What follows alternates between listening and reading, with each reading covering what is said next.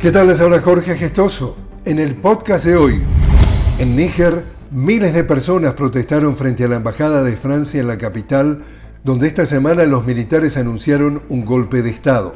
Los manifestantes que apoyan a los golpistas arrancaron la placa en la que se leía Embajada de Francia en Níger, la pisotearon y en su lugar colocaron banderas de Níger y Rusia gritando Abajo Francia, viva Rusia y viva el ejército de Níger, mientras quemaban banderas francesas.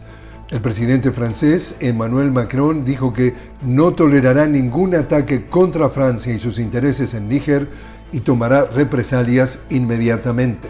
Por su parte, la Comunidad Económica de Estados de África Occidental amenazó con el uso de la fuerza a los golpistas y le dieron una semana para devolver el poder al depuesto presidente Mohamed Bassoum e impusieron sanciones financieras inmediatas para presionar al ejército de Níger.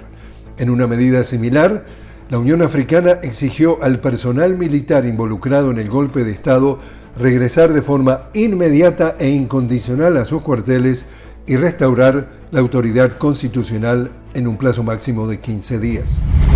En Perú persiste la violencia policial contra los manifestantes que protestan en contra de Dina Boluarte, exigiendo su renuncia, entre otras demandas, mientras el país continúa sumido en una profunda crisis política.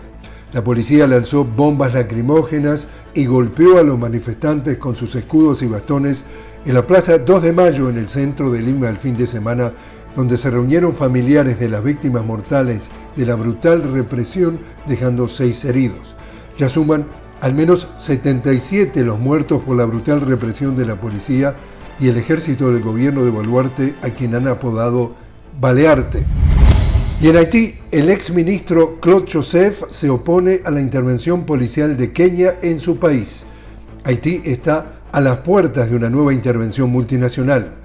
Kenia anunció que está dispuesta a liderar una misión multinacional y desplegar mil policías en el país caribeño. El anuncio ocurre seis años después del fin del mandato de la muy cuestionada misión de las Naciones Unidas de estabilización conocida como MINUSTA por sus siglas en inglés, misión que a través de los cascos azules africanos desplegados en la isla llevó el cólera a Haití. Y así es como está el mundo. Los invito a que me acompañen mañana en un nuevo podcast de La Noticia con Jorge Gestoso. Hasta entonces.